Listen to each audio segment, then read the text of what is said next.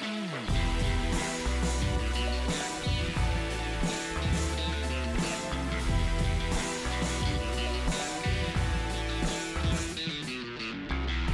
move was forceful, arm in a leg, hell they charge a torso. To live here, drip tears down on the concrete jungle where socks still slouching, the sauce is bum, it's bum, it's bum.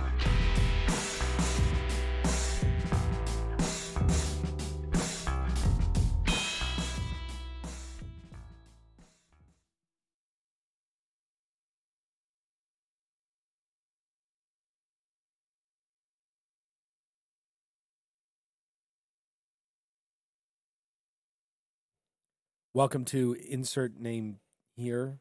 We we still don't we still don't have this fixed.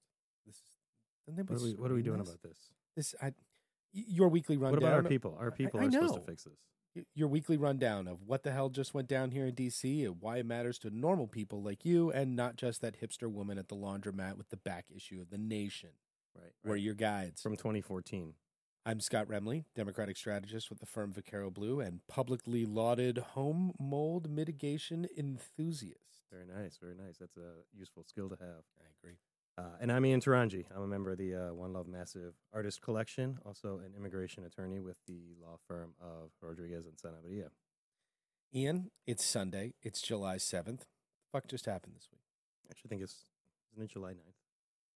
Which really goes to show you how bad it is. Let's just move into it. Earlier this week were the G20 meetings in Germany. It's an annual get together of some of the largest economies in the world. Uh, it's come, like the 20 largest. Yeah, in fact, y- you know, the number is a tip.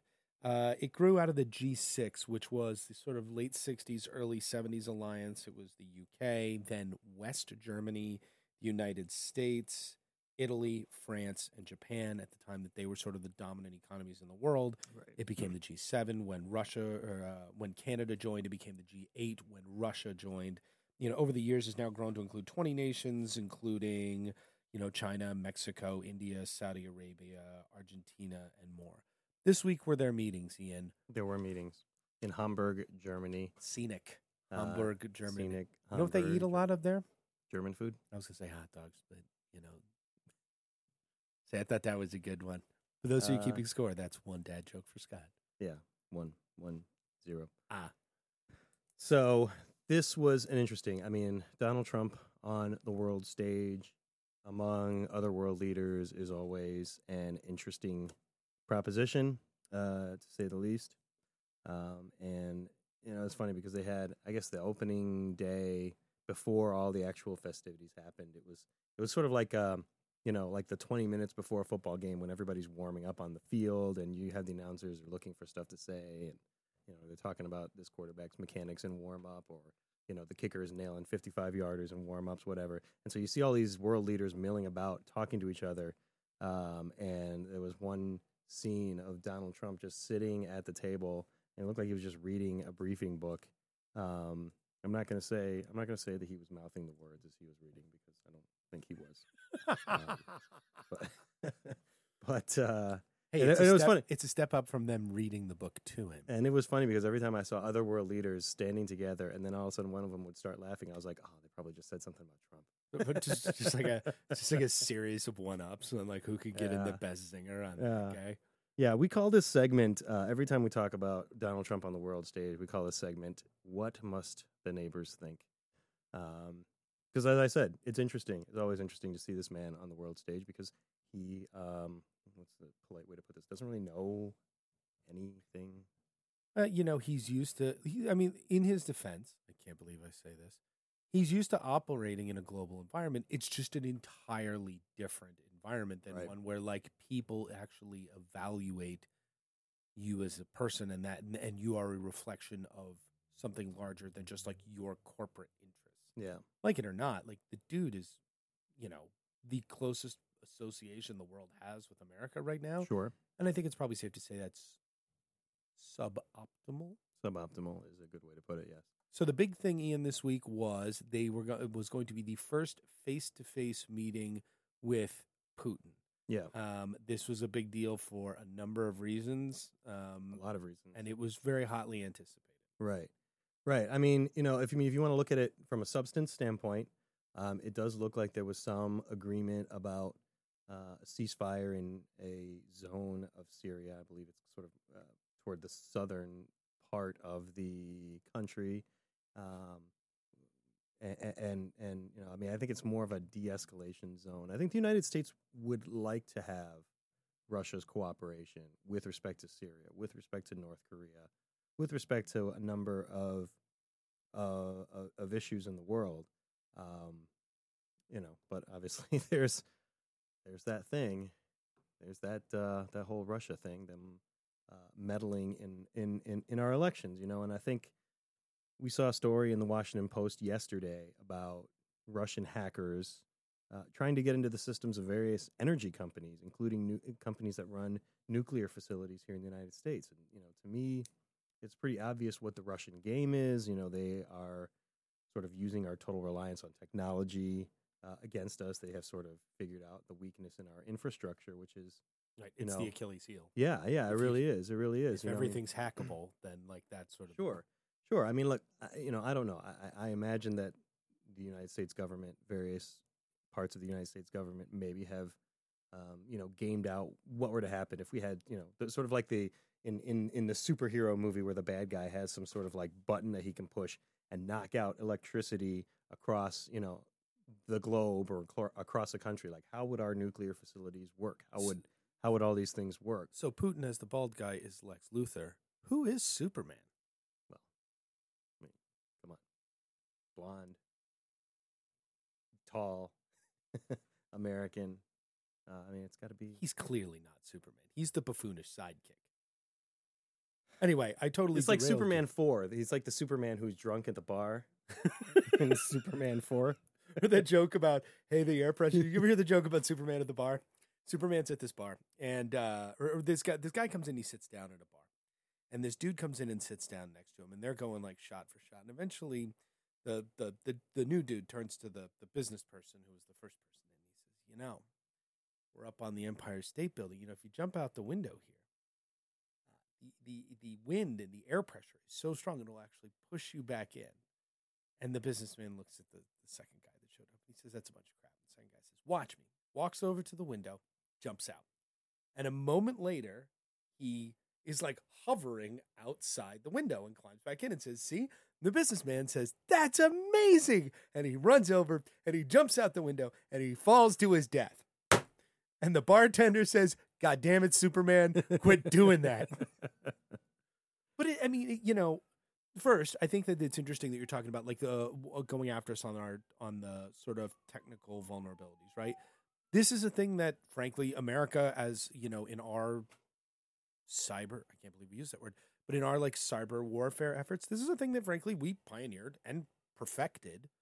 Um, you know, this was how we blew up a bunch of the Iranian nuclear efforts three, four, five years. Sure. Well, it's probably more like a decade now. North Korea, too. Right. It was the Stuxnet stuff. You just you put a virus into their computer systems and their technology, and it like their entire lab breaks, and they go, "Oh God damn it!" and sets it back a decade. And like at no time apparently did we say, "Hey, you know what we should do? Make sure this shit doesn't happen to us."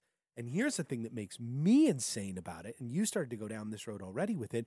Part of the agreements that they're also worked out that like in you know these like broad principled agreements, which admittedly who knows if anything's going to come of it. Trump wants us to team up with Russia. He wants America and Russia to team up to create a, a super cybersecurity unit. So, in short, the guys that broke into our house, we're now gonna and like stole all our stuff. We're now gonna sit down with them and and work with them to figure out how to make our house not break inable. Which, you know, is awesome because I totally trust these guys to not exploit any of the uh, loopholes that they find. It's it like it's just breathtakingly naive. Yeah, yeah, it is. I mean, that's the thing that I don't understand is it seems like Trump just thinks like, oh yeah, they're a nice person once, so Well, like, Well, here's a reaction. Partnering with Putin on a quote unquote cybersecurity unit right? is akin to partnering with Assad on a quote unquote chemical weapons unit. Oh Um, that was one uh, Republican Senator Marco Rubio. wow, Rubio's still pissed about last year, man. He is still hating on that. Well, Good and, and and and you know, I mean, this is where we started we sort of get into this blind spot in conservative media and in conservative land about the whole Russia issue because it's like, you know, I'm I'm I'm I'm I'm I'm a, I'm of a mind. Look, I'm a uh, Democrat. I've voted Democrat in every election. Really? Not necessarily because like I'm you know rah rah Democrat, but mostly because I've been sort of anti uh, uh, the conservative movement in this country, particularly since Clinton. I think it's gone off the rails, and we've seen over you know 20 plus years now that that has in fact borne out. Um, but you know, all that said, who's to say that the next time you know that that that some Democrat isn't going to say, okay, well, if this is the system, then you know, hey, let's get some Chinese hackers on our side. If they got the Russians on their side, let's get the Chinese on our side. And then all of a sudden, you have this sort of like Sino-Soviet proxy war Right. going on with It, U.S. like, elections. It's the dumbest thing Right. ever. Why? Why wouldn't they just? American government agencies? It just It's yeah. It, it it is it is crazy. It is crazy. And you know the the meeting with Putin took two hours. two hours. Supposedly, supposedly, Good uh, God, what could they have Donald. talked about for two. Although apparently that's part of Putin's reputation in these meetings is what he likes to do is try to box the Americans into like asking a question, and then he'll go on these very long monologues about like the grand sweeps of Russian history and how like everyone's always out to get Russia. It's like sitting I down. had a girlfriend like that. it's like sitting down with a Raiders fan, right? Like all you have to do is be like, "Well, that call is questionable." The next thing you know, they're like, "Well, first of all, you know, the NFL's been conspiring against the Raiders now for forty years, pretty much ever since Madden," and you're just like, "Oh my god!"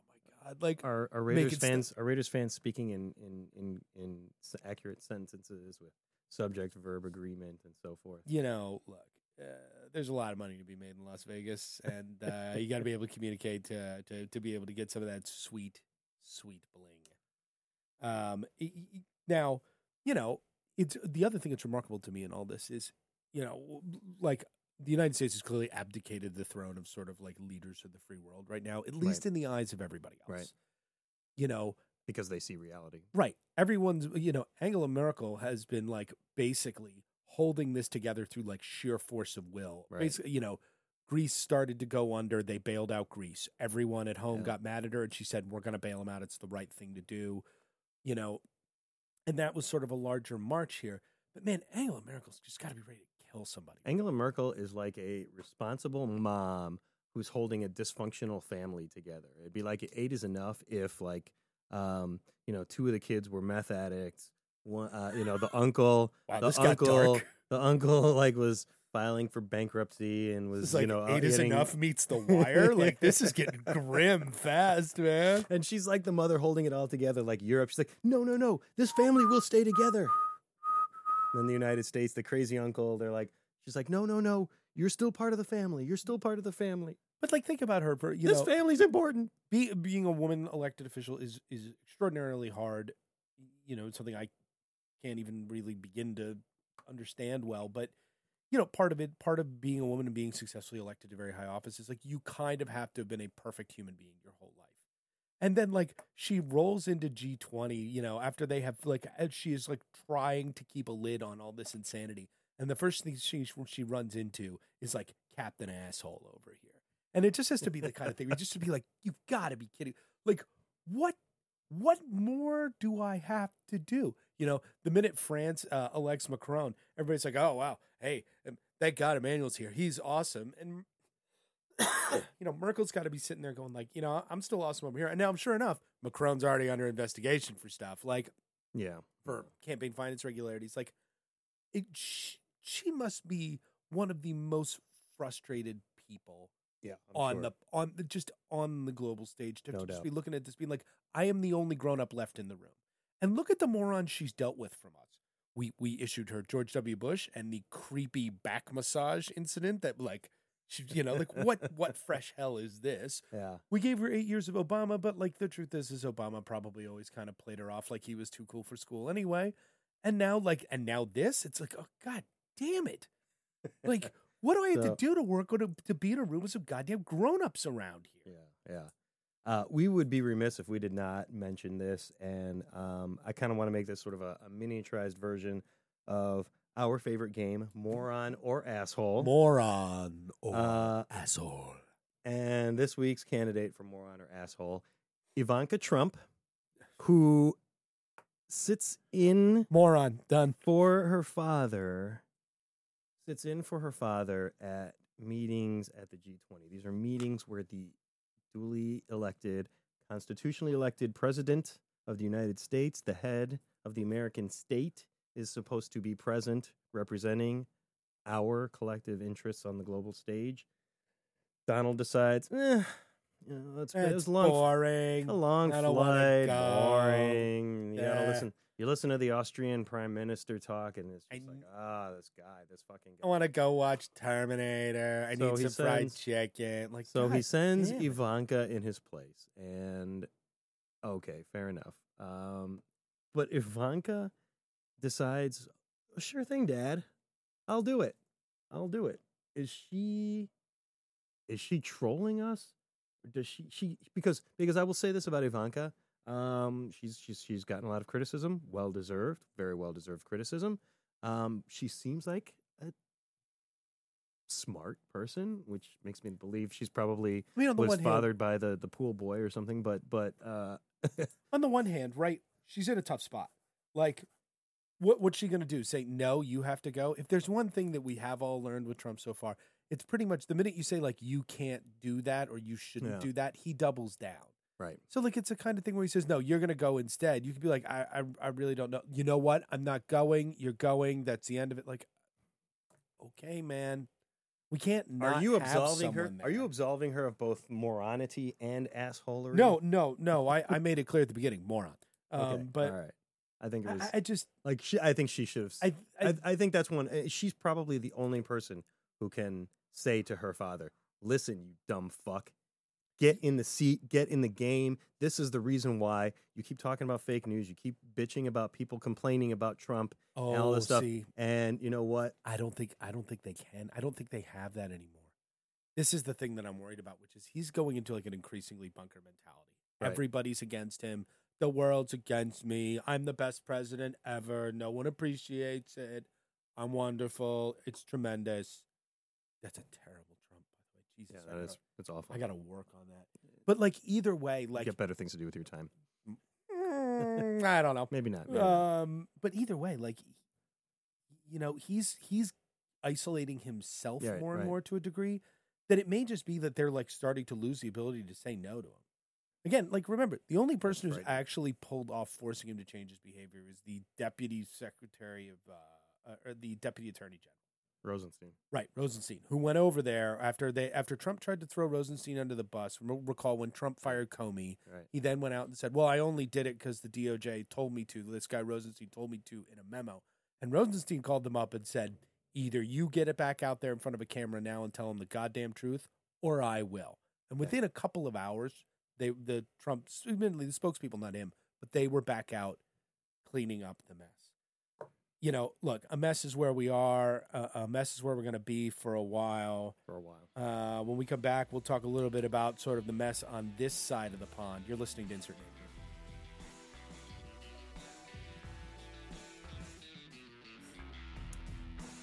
This is a drop. Here at Insert Name here, we like to think of ourselves as a real podcast. Um, but we're very clearly not, not a real podcast. If we were a real podcast, for example, this space would be occupied by an advertisement, by an actual commercial venture that enjoyed our programming and felt that we reached a sufficiently large enough audience that they would pay to advertise in this space. So, like, like the Defense Department piping us in in Guantanamo because we're the one thing that can make people crack. there it is.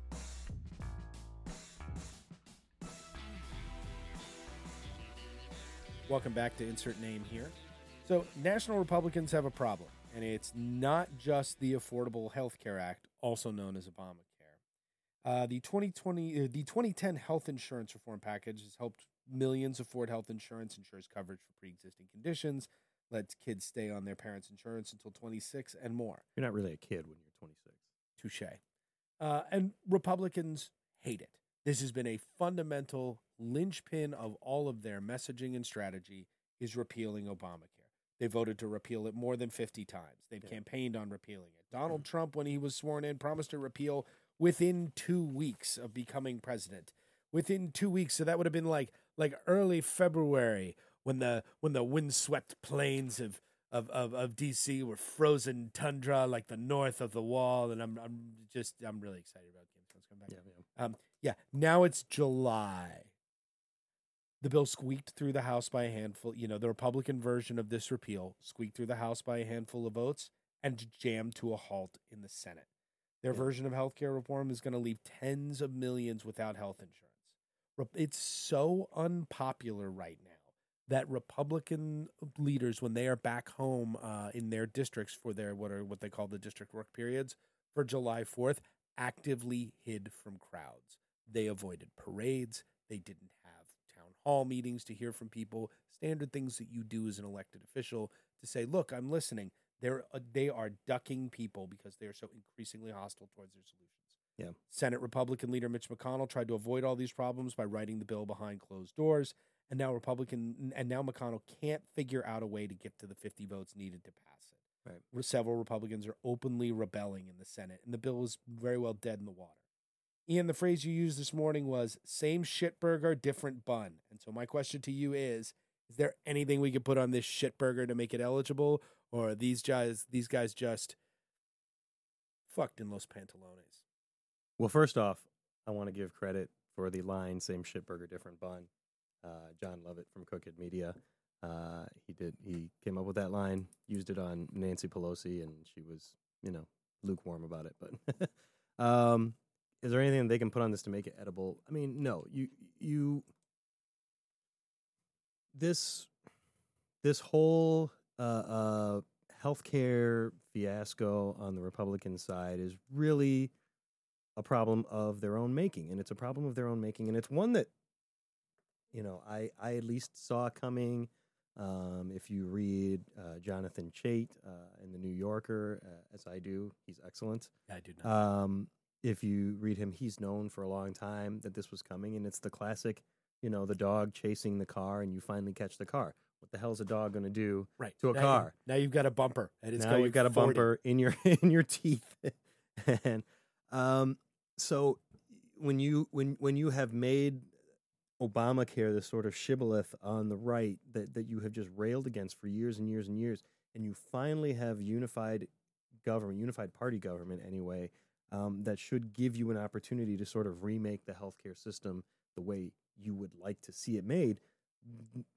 You know, this is where the rubber meets the road. There is, there has been no plan. There has been no GOP plan. There has been no conservative plan um, that covers more people at lower cost because the conservative healthcare plan was Obamacare. Absolutely Obamacare was put into place in the pilot stage uh, in Massachusetts by you know a, a bleeding heart liberal named Mitt Romney. God, what a hippie! What a just a god with his long hair. This is and this his hemp clothing. This Just- is the conservative, market oriented healthcare solution. Um, and it, it it has been. And so they're now in a, in a place where they can repeal Obamacare. But, you know, we've always known, and this is why I think it was such a huge fight leading up to 2010 and why they voted so many times to try to repeal Obamacare. Um, because they knew that once it was in place, once millions of people had insurance through this program, that it was going to be nigh impossible to take it away. Sure. It was the same thing that we saw with Medicare when it was Sure. passed uh, in the 60s and Social Social, Security, in the 30s. Right. People complained about it at first, but once somebody started do- getting benefits of it, Yeah. they immediately went, "Oh, never mind. Don't Right. take this away." Right, right, right. You know, and and and when you think about our economy now in 2017 and sort of think about the sort of healthcare status quo that people are thinking about, where they're thinking about the 90s and the 80s, where people were getting their health insurance from their employer. I mean, that, you know, obviously that's still, I think, where the majority of Americans do get their health insurance from an employer. But we are increasingly in a society where you have a lot of people who just don't have that one 40 hour a week job that you go to and you have that job security that you're going to be there for years and years and years and you have health insurance through your job you have people who you know bartend and then dj and then or they're in a band or they're doing this or they're driving uber and th- these are exactly the the the, the types of people who benefit from uh, uh, you know, a plan that expands Medicaid, that expands uh, subsidies to make health insurance more affordable. I mean, this is this is exactly the type of healthcare solution we need to be thinking about um, in in in sort of where our economy is moving. Well, and not to mention that, right? But you talk about how, you know, a majority of people get their health insurance through employers. And here's the thing I think that's how it used to be. Right. But increasingly, what you're seeing now from places like Walmart, which is in many states the largest employer after the federal government and Right. the state government, you know, uh, uh, Walmart has been like actively part of their strategy for keeping costs low is by paying people basically minimum wage. Right. So they don't have to, so they, and then not providing benefits, knowing that what that means is people come in under the poverty level and they get Medicaid. The problem is for all these corporations and a lot of these, all of which are, you know, huge financial backers of Republicans. And so why, you know, their vision is kind of what becomes policy. They want to have their cake and eat it too. On the one hand, they want Right. to say, like, well, we shouldn't have to provide health care. We'll just push that off on the government. To which answer is like, okay, well, this money doesn't grow right, right. Money doesn't grow on trees, So we'll, so we'll increase your taxes. right. And then they're like, whoa, whoa, now you're killing jobs. It's like, okay, well, you know what? Like, Yeah. and and so you're absolutely right. You know, part of the way that Obamacare was designed to work is, and I think this is this is probably the sort of the death knell for kind of liberal sort of naivete in Congress. We put a bunch of good, like not great, but decent enough Republican ideas in the bill, thinking like, okay, Republicans will say we can't let the perfect be the enemy of the good. This has a lot of good things in it too. Okay, and instead they went, nope, your Right. idea, so therefore not our idea, so fuck off.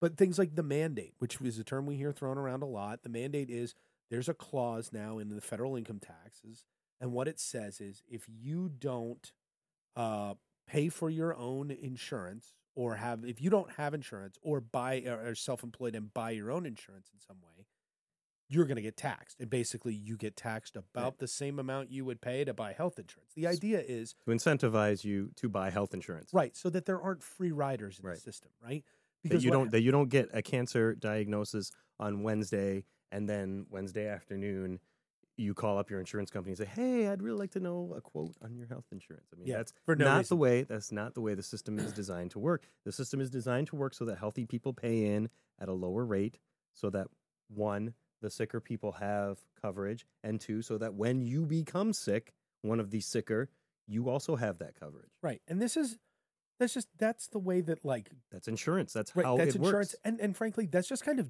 decency you know it's not like if ian if you were going to move tomorrow and your wife just brought your uh just brought your beautiful baby daughter into the world it's not like if you were going to move on wednesday and i showed up at your house on wednesday morning and i was like well i think shauna should have to lift the same uh, the, the same amount that i should i'm pretty sure i would get punched in the face by your wife Yeah. and and i would have it coming Yeah. and and that's sort of the point is like you know we we can't we have a responsibility to take care of some other folks because we tried social darwinism we Yeah. tried it 100 years ago and it was a spectacular failure and we all turned out to be monsters Right. and that's the real truth behind when you actually look at what the republican bill is now and this is the thing for all of us when we're arguing with the crazy uncles and all that all the republican bill really is what they figured out is everyone loves all the benefits of obamacare but they also most swing voters don't really like poor people because they're swing voters and they're either they're one of two things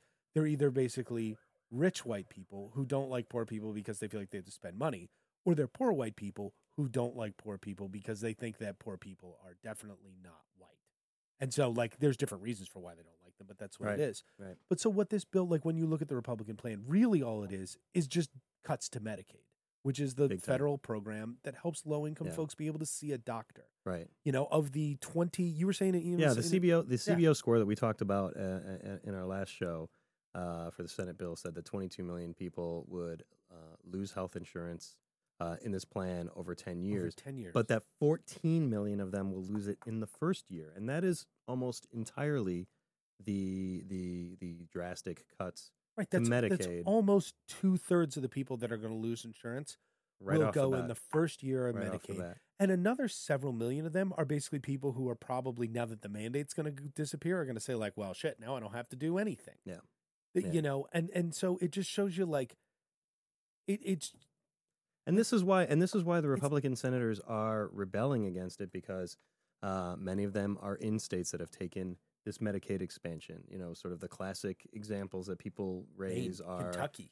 Uh, well, Kentucky's had a lot of success with it, and Rand Paul is like burning this thing down now. and Mitch McConnell. Yeah, I mean, that, well, right, was- McConnell is a surreal one. on I mean, there was a there was a, there was a whole thing on on the daily, the New York Times' daily podcast, um, where they talked about uh, people in Kentucky who have coverage under uh, Kentucky's Medicaid expansion and, and, and so on and so forth. But you also you- have and if you ask them if it's Obamacare, they're like, "No, it's Kentucky," and you're like, "You, oh my god, you're right. The, the tires are uh, what makes the car go, not the motor. You're Right. right. You figured it out." yeah, yeah.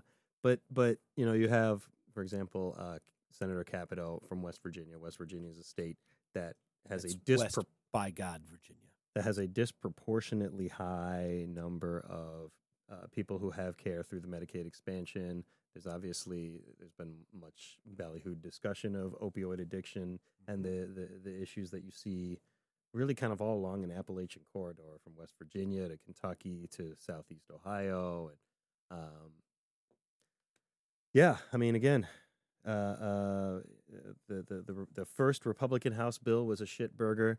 The second Republican House bill that actually passed was a just a, a slightly less shitty shit well, it's, burger. it's like a shit burger, Senate but bill. it's medium rare.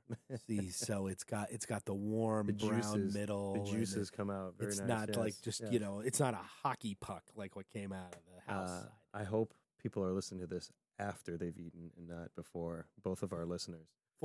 Fortunately, we're after the July, we're after July Fourth, so you don't have to worry Right, about that. right. No, actually, fortunately, we we, we probably have zero listeners, so it's fortunate that nobody has to hear that. Hi, mom. uh, when we come back, we'll uh, we'll talk a little more about America and the global stage and security and all those kinds of fun things, along with totally bitchin' haircuts. You're listening to this. Do you have a commercial venture you'd like to associate with a terrible and poorly listened to political podcast? You too can come in as a sponsor of the One Love Massive Collective and this podcast by contacting us at Wokesense84 or at the at One Love Massive Twitter account. Ian's supposed to be trying to make me crack up during this, but as we can see, Ian was born without a sense of humor. no sense th- of humor whatsoever. no sense of humor whatsoever. It's it's really tragic. I would like to point out, you can also reach Scott at uh, at puked on myself. Okay, that's- eighty-seven. Okay, again, that's that's reaching Ian. That's his. That's I don't check that Twitter. Uh, I don't know I, anything I about it. that. I check it for him, and I always retweet. I, I make sure to retweet. God damn it! You made me break. God damn it! All right, welcome back to insert name here. So, Scott, we're going back on the global stage. Of course we are. We're Uh, liberal elites. That's what we do. globalist liberal elites. Uh, North Korea. North Korea this week uh, did a, did a test of uh, an ICBM. That's an intercontinental ballistic missile. North Korea, the West Virginia of Asia. Oh my! apologies, apologies to all of our many listeners in uh, the beautiful state of West Virginia. Um, but so North Korea has tested uh, an intercontinental ballistic missile that experts believe could reach American soil in Alaska. Um, you know, this is important. Intercontinental ballistic missiles are typically the delivery vehicle of choice for nuclear warheads. Um, and we know that North Korea has possession of nuclear warheads.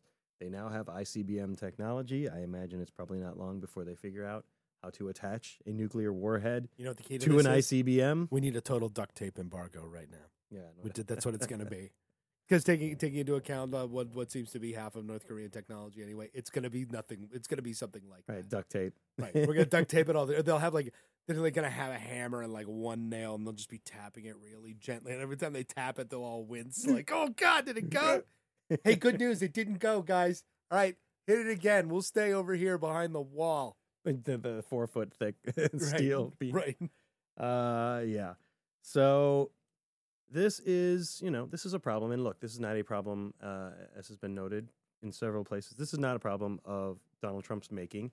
This is a has been a long-standing problem. North Korea has been a problem going back to uh, the Clinton years when Uh, they first successfully tested a nuclear warhead.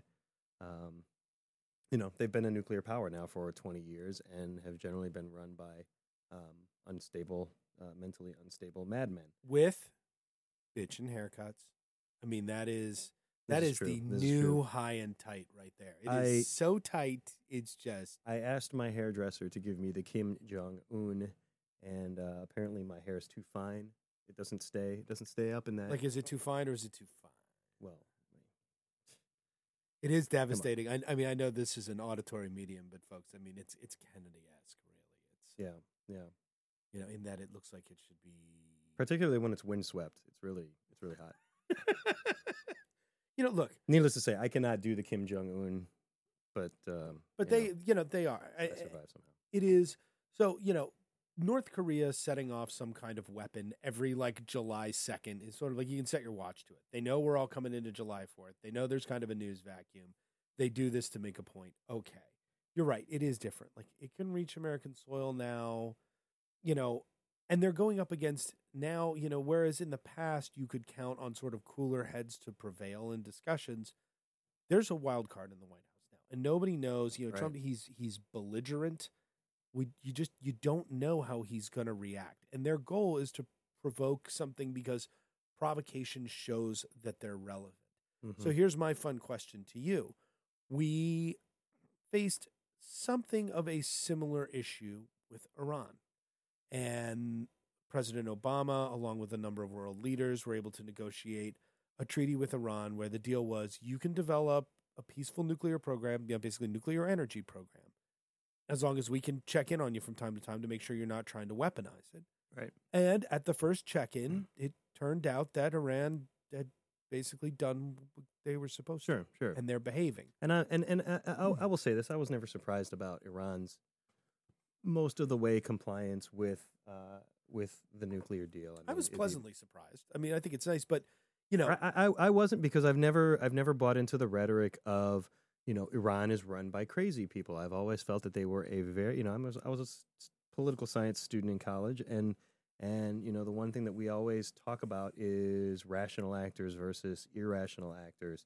And I've always felt that uh, the Iranian regime acted as fairly rational actors. That that that you know everyone's like, well, look at what they say about wiping Israel off the map. I'm like, well, you know, yes, of course they say these things, but you have to look at what they have done, what they Right. do, and sort of put yourself in their position and game out the sort of attempting to wipe Israel off the map. What that will, in actuality, accomplish is wiping Tehran off the map. And, Right, the difference and is- ending your rule. I mean, and so that's not something that any rational actor would want. And so there's a part of me as we take this back to North Korea that Mhm. thinks, you know, they're acting in much the same way. You know, if you're a strongman dictator, you have to do one. You have to do two things effectively to stay in power. One is, uh, you know, quell domestic rebellion, right, and keep the other fed and keep and keep the rabble rousers in check. Right. And the other thing is to to to have some sort of an external enemy that you can point your people to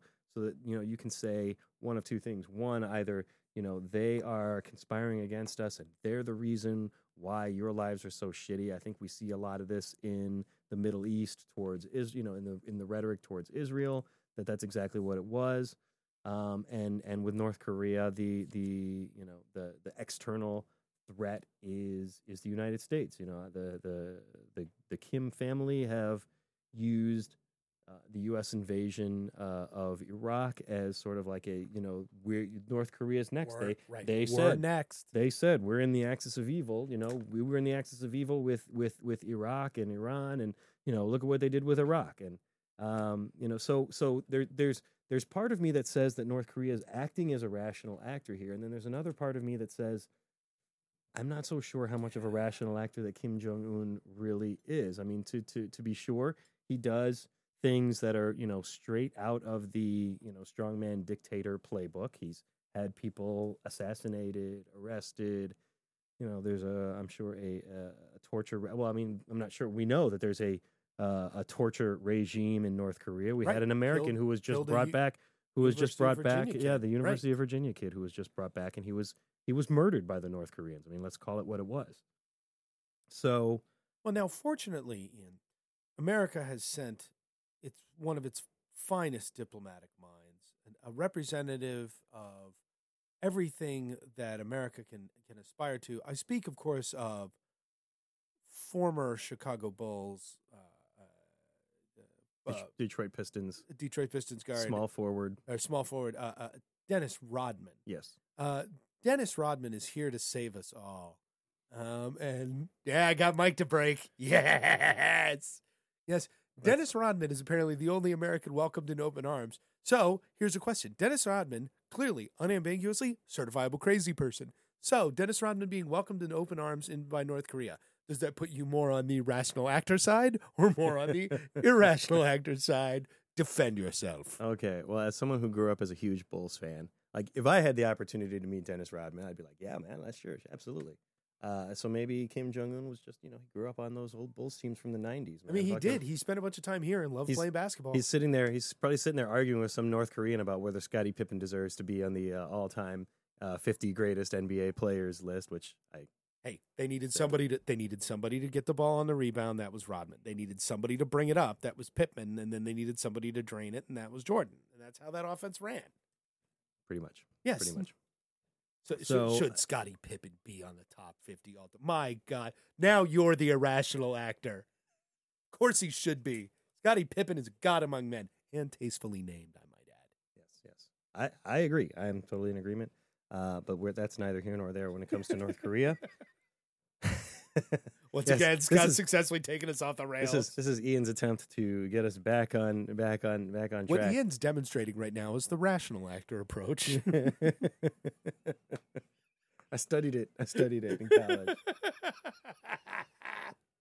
you know, eh, North Korea. Look, how do we deal with them now? North Like, Korea. What do you well, do? Well, look, you know, honestly, the fact that they can that they have an ICBM that can hit American soil to me doesn't really actually change things very much from our point of view because because we have thousands of United States troops, thousands that are stationed in South Korea in and around the demilitarized zone between South and North Korea. They have always, not always, but they for a long time they have had the capacity to strike Seoul, uh, South, which is the capital of South Korea, which is a city of about 10 million people. It's roughly the size of New York City, and and North Korea has for a long time had the the capacity to to launch a nuclear attack on Seoul.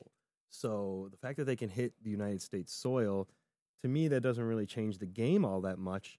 Um, I think what Donald Trump is finding is that these are, that these are you know as with so many other issues, these are intractable problems that are far more difficult in real life than they are Uh, when you can spout right. when you can yell uh, you know catchphrases and bumper sticker phrases from from a campaign stage you know these are serious issues that that many presidents of both parties have struggled with now i do think that uh, donald trump has you know every american president has realized the limits of our influence over north korea um, and looked to china and said well you know Right. they, they obviously have a lot of influence hey, over get North your Korea. crazy little Right. brother in line. Come take your come take out your trash. Right.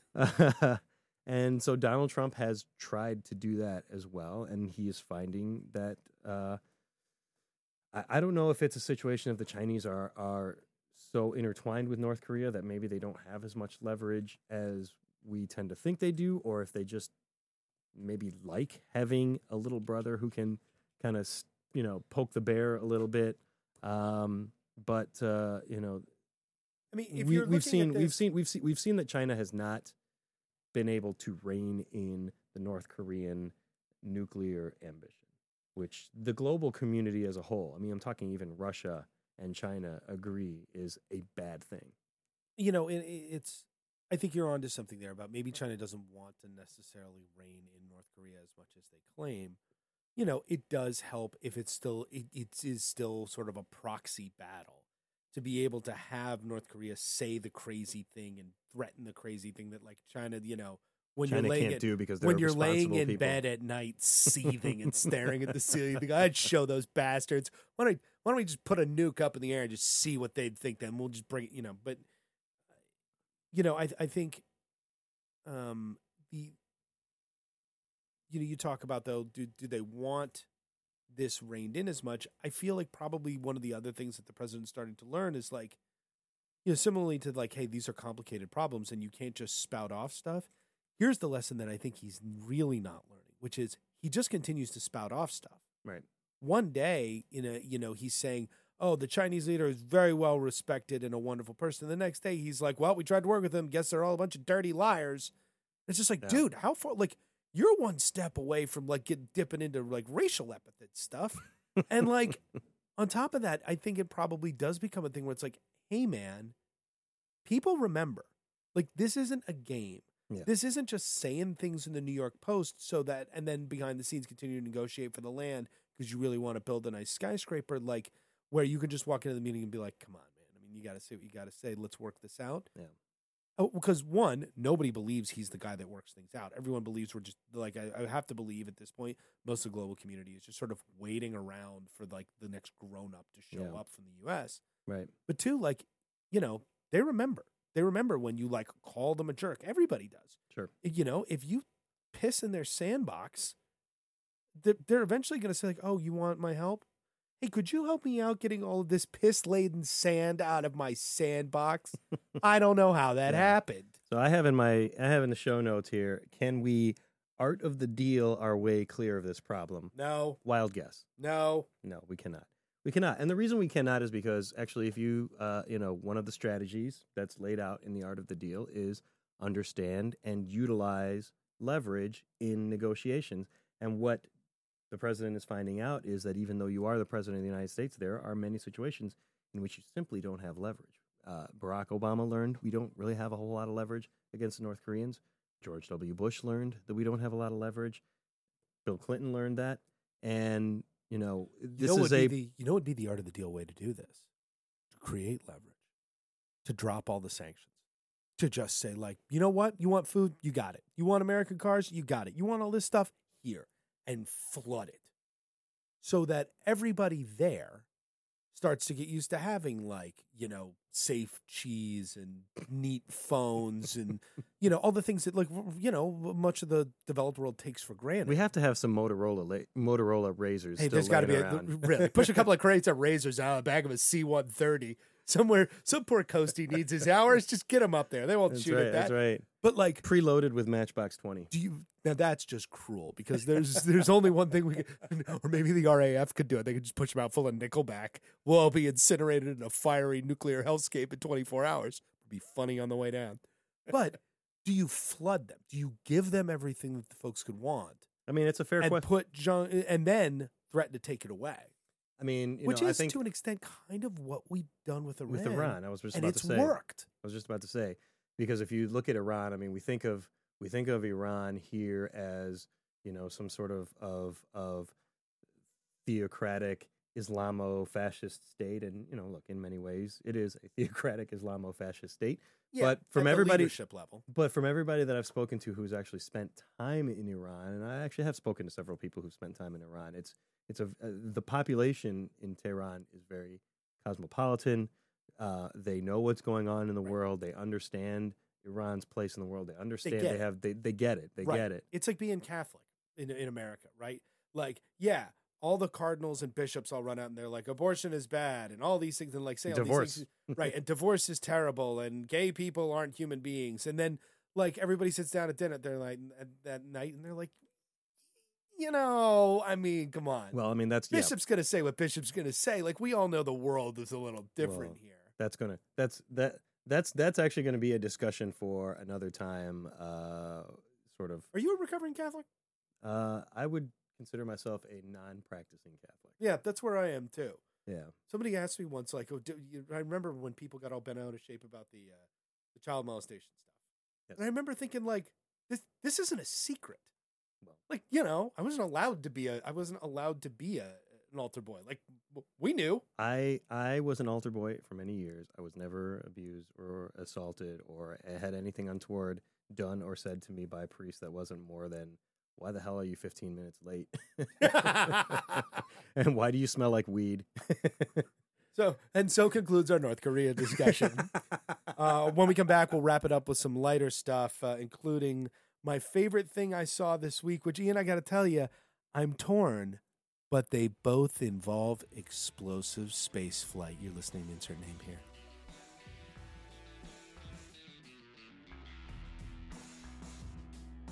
You're listening to Insert Name here because neither Ian nor I are smart enough to come up with a name. But- oh, well, do you have, do you have something in your throat? I do actually. Yeah. Well, in the meantime, Politically transmitted disease. okay, we already said no to that. But if I- you have an idea for what to call this, you can tweet me in at woke since 84 on Twitter. Ian, we're not going with politically transmitted diseases. We're not. As I mentioned, my friend Matt uh, came up with Politico de Gallo, which is a take on, for those of you who don't know, Pico de Gallo, which is sort of like the tomato cilantro. Who hurt you? Yes. Welcome back to Insert Name here, Ian. Time to wrap this up to slow things down, to bring in that smooth jam that makes the week worthwhile with what we like to call my favorite thing I saw this week. Ian, you know the deal. Yes. Where we highlight something that gave you hope or made you smile or deadened the existential pain of existence in a Donald Trump world just for a moment. Just for a moment. Ian, what was your favorite thing you saw this week? My favorite thing I saw this week. Um, I'm a uh, born in the District of Columbia, but a current resident of the Commonwealth of Virginia, and um, Ah, yes, having noted, some- noted liberal bastion, the People's Republic of Virginia. I'm having a little bit of Commonwealth pride this week here. So, as as we know, there's been a move nationwide to sort of undo, not undo, but but to sort of remove uh, a lot of uh, Confederate monuments, um, which to me is uh, a good a good thing on the whole. Absolutely. The Confederacy was built on uh, slavery, which is, you know, obviously abhorrent. And you know, look, it, it's it was they took up arms against the United States government. That's the sort of thing that we generally frown upon. Uh, but for some reason, well, not, not for some reason. I think we know the reasons. But I mean, it, it, it has continued. This Confederacy has continued to be celebrated in, uh, you know, the the, the, the parts of the South, and even flags, monuments, sure, even in history and even in. Virginia, in you know, Virginia obviously was the seat of the the the capital of the Confederacy, but and you know, people think of Northern Virginia as this you know big sort of almost like a, a northern state, if you will. Um, you know, but we have monument, not monuments, but you know, like the roads are named after Robert E. Lee. There's Leesburg Pike. There's Leesburg, Virginia. In there's- Old Town, there's a memorial to the fallen Confederate soldiers, which is a right, right, statue of a soldier in the middle of an intersection. right. You have to physically drive around it. And the big thing is, he's got his back turned towards Washington. Yeah. Like it is, I mean, Mhm. you want to talk about disrespect? Yeah. That's disrespect. Right, right, right. That's absolutely right. So what we had was in Charlottesville, Virginia, uh, over the weekend, Oh, the Ku stuff. Klux Klan decided decided to hold a rally um, where they. It says here, according to the CNN story, um, some wearing Klan robes and carrying Confederate flags Hmm. uh, arrived in midday to protest the city's plan to remove a statue of Confederate General Robert E. Lee from a park in, in Charlottesville. And the reason why this is one of my favorite things that I saw this week, not because the Ku Klux Klan seems newly emboldened in the age of Trump um, to kind of like show themselves, uh, but that the the the Klan members drew, according to the CNN story, about 50 Klan members for this rally. Uh, Counter protesters uh, showed up in the rebuttal. in the thousands. About a thousand counter protesters were there, that's a, according that's a to Charlottesville city spokeswoman Miriam Dickler, That's significantly outnumbered. unfortunately named Miriam Dickler. Yeah, that's a that's Sorry, a lot. That's like a Mike's, Mike's looking at me like, "Come on, man, you really went there." Dude, I, how many sorry, times in a podcast do you think Mike is disappointed? like, I'll set the line at 19 and a half. You want the over or the under? Definitely the over. I'm taking the, yeah, but that line's already on the. Definitely over. Definitely over. So Well, to me, that was one of my that was one of my favorite things that I saw this week. Uh, that that that fifty Klan people will show up to to at, at a march, and a thousand or more right, counter protesters 20 fold will show in the Commonwealth of Virginia. In I mean, granted, you know, Virginia is Virginia is functionally a blue state now, uh, but uh, I mean, it's listen. I mean, At the federal level, mm, I think statewide. Statewide. I mean, it's it's yeah, that's you probably know. true. When when it gets to statewide, and you can't split up the vote. both well. senators. Both senators are Democrats. Two of the last three, uh, three of the last four uh, governors are Democrats, uh, and it's gone Democratic in presidential elections since 2008. Uh, so it's functionally a blue state. It's a you know light blue state, but blue state nonetheless.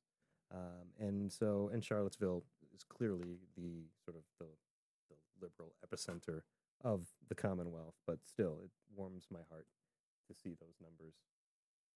So, Ian, my favorite thing that I saw this week, I sort of, I had, I Do had tell, two. Scott. What was your favorite thing that you saw this week? I really should ask you. I should. I should offer my. Well, Ian, I'm I'm glad you asked. So initially, my favorite thing that I saw this week was uh was was was brought to us by the good folks at NASA, who, because of the nature of this president and his willingness to validate any crackpot idea, had to come out and they and and straight faced had to come out and deny accusations by like the far conspiracy right that there is a child slave colony on Mars. Lies. There is. Yeah, I, I, I know, and the reason we You're can't, perpetuating this lie from And the- NASA. and the reason that we can't see it or figure out how it would have happened or have any evidence of technology or any evidence of it happening anywhere is because, of course, there wouldn't be evidence. They got rid of it all. That's what they want us to believe. And poor NASA had to roll out there like the mom with a with a with a squirt gun full of you know like perfumed water labeled monster spray and like squirt under the bed. You know, see the monster's gone. Had to come out and say, no, we're not. uh we aren't. uh You we, obviously had a strange childhood. I, I Strange upbringing. hey man my parents told me they were getting divorced on my birthday like it's it's it's gonna do a thing to you sooner or later um but it, learning so much more, so much more about you. Scott. you know and and initially that was my favorite thing i saw this week and i was reflecting on that you know because i'd really like to see the technology that allowed us to pack all these children into rockets and send them to mars and have them both age and not age it's it's fascinating but Ian, the thing These are also the same people, by the way, who believe that we didn't, in fact, land on the moon. That there was a right. We didn't land studio. on the moon. We That didn't land on the- 9/11 was an inside job. Uh, but we've shipped child sex slaves to Mars. it's it's remarkable. And and that was going to be my favorite thing until my friend Tuesday. Tuesday is one of the one of the great days of the year. It's the Fourth of July. It's the uh, birthplace of of uh, independence on this continent. Uh, at least uh, white male independence, uh, white male, uh, uh, uh, Cisgendered. right?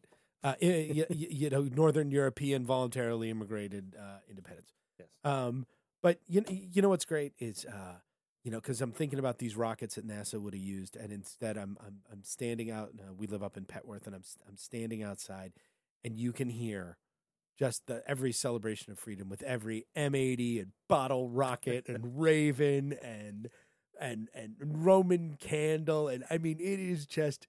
You know, and of course, my dog is like cowering in the corner because this is clearly Armageddon. It has come. The end is nigh. We're all going to die.